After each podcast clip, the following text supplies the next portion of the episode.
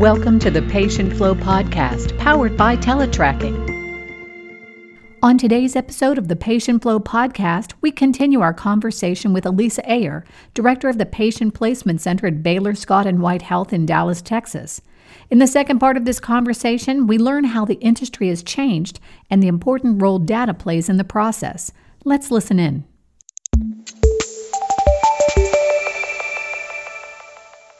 What are some of the things that are different now than when you first started? We understand transfers before the transfer center began, each hospital was responsible for their own transfer population. Most of the hospitals had their house supervisor or their case managers having a role in that. What we didn't understand as an organization was just how many patients were coming in, where were they coming from, and how many were you unable to accommodate. And was there a missed opportunity? Could we really have accommodated some of those patients that we did not? So that's really the growth in perception of transfers because we understand it now. We understand what a positive thing it is for our community to open access to what we feel is the best care in the Metroplex. So we want to open access to our patients.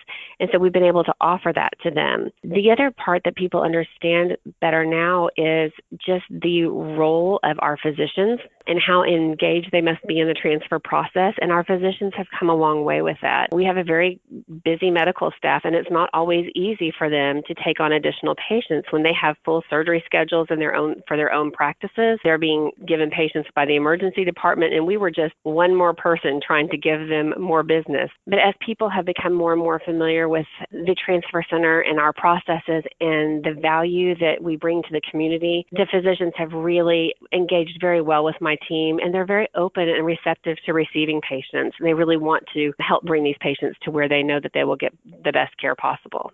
And I think most of that has a lot to do with the fact that we have nurses in our transfer center.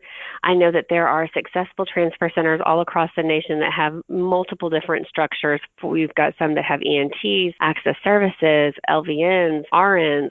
But for our particular organization, what works best for us, we have found, is having nurses with a lot of experience, and we tend to draw nurses from critical care and emergency room. And those nurses tend to be the most successful in the department. And you can really tell when you're having the conversations with our physicians that it is comforting for our physicians that when we call them, we know everything that there is to know about that patient as much as possible. So that before we connect them to the sending physician to do a physician to physician handoff or report, they know what to expect. They know that we've already asked the questions that they're going to ask. So we've got all of the information laid out for them. And I think that that might be missing if you did not have a nurse in that role. I'm not to say that it could not be successful because there are many that are, but for our particular organization and our culture, we are very proud of the fact that we have RNs in our department.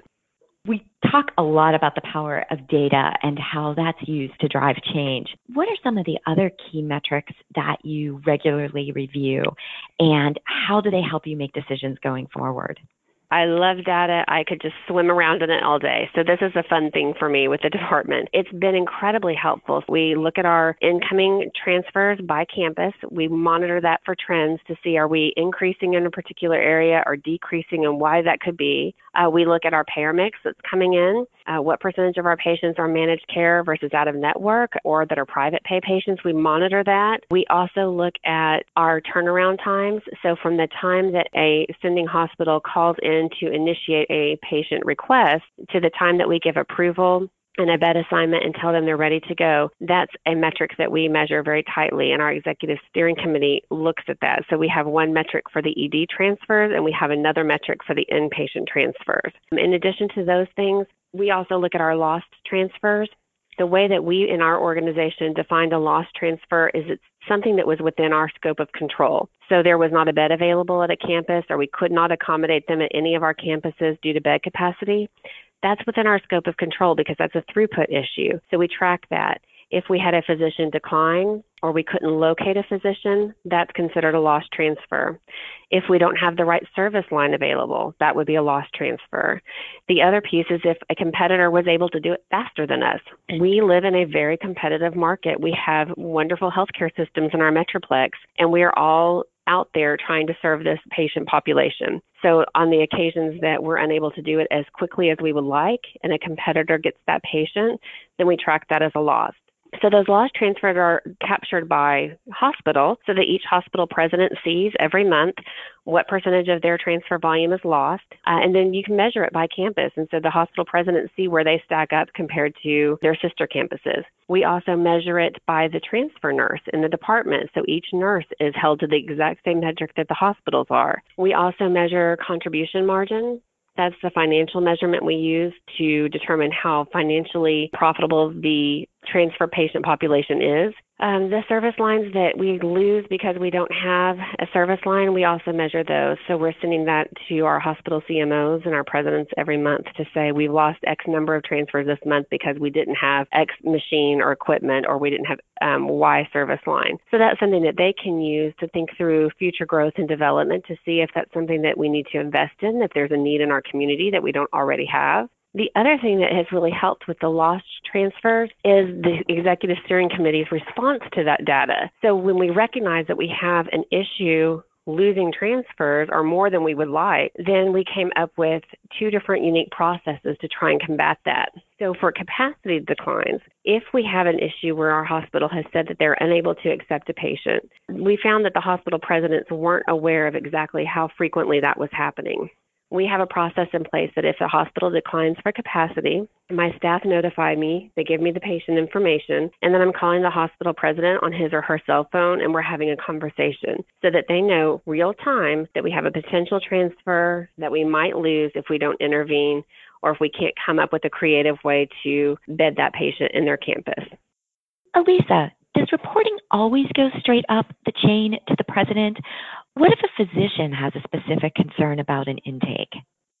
We are using the same process, but rather than escalating that to the president, I'm escalating that to the chief medical officer. And then that allows the chief medical officer in real time to have a conversation with that physician that declined. We've had far, far fewer declines on the physician side. And that really was not an enormous issue to begin with. But again, we're trying to take that 5% or 7% and drive that as low as we possibly can. So the more communication we have in real time, the more successful that will be and the more patients we'll be able to treat and care for.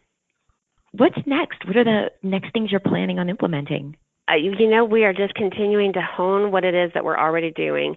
Uh, every year we experience growth. We average about a 20% increase in volume year over year. So we're continuing just to make sure that we're staffed appropriately to be able to manage the volume that's coming in. And then in addition to that, we have started slowly, but we have started the process of centralizing some of our hospital's room control functions into the patient placement center.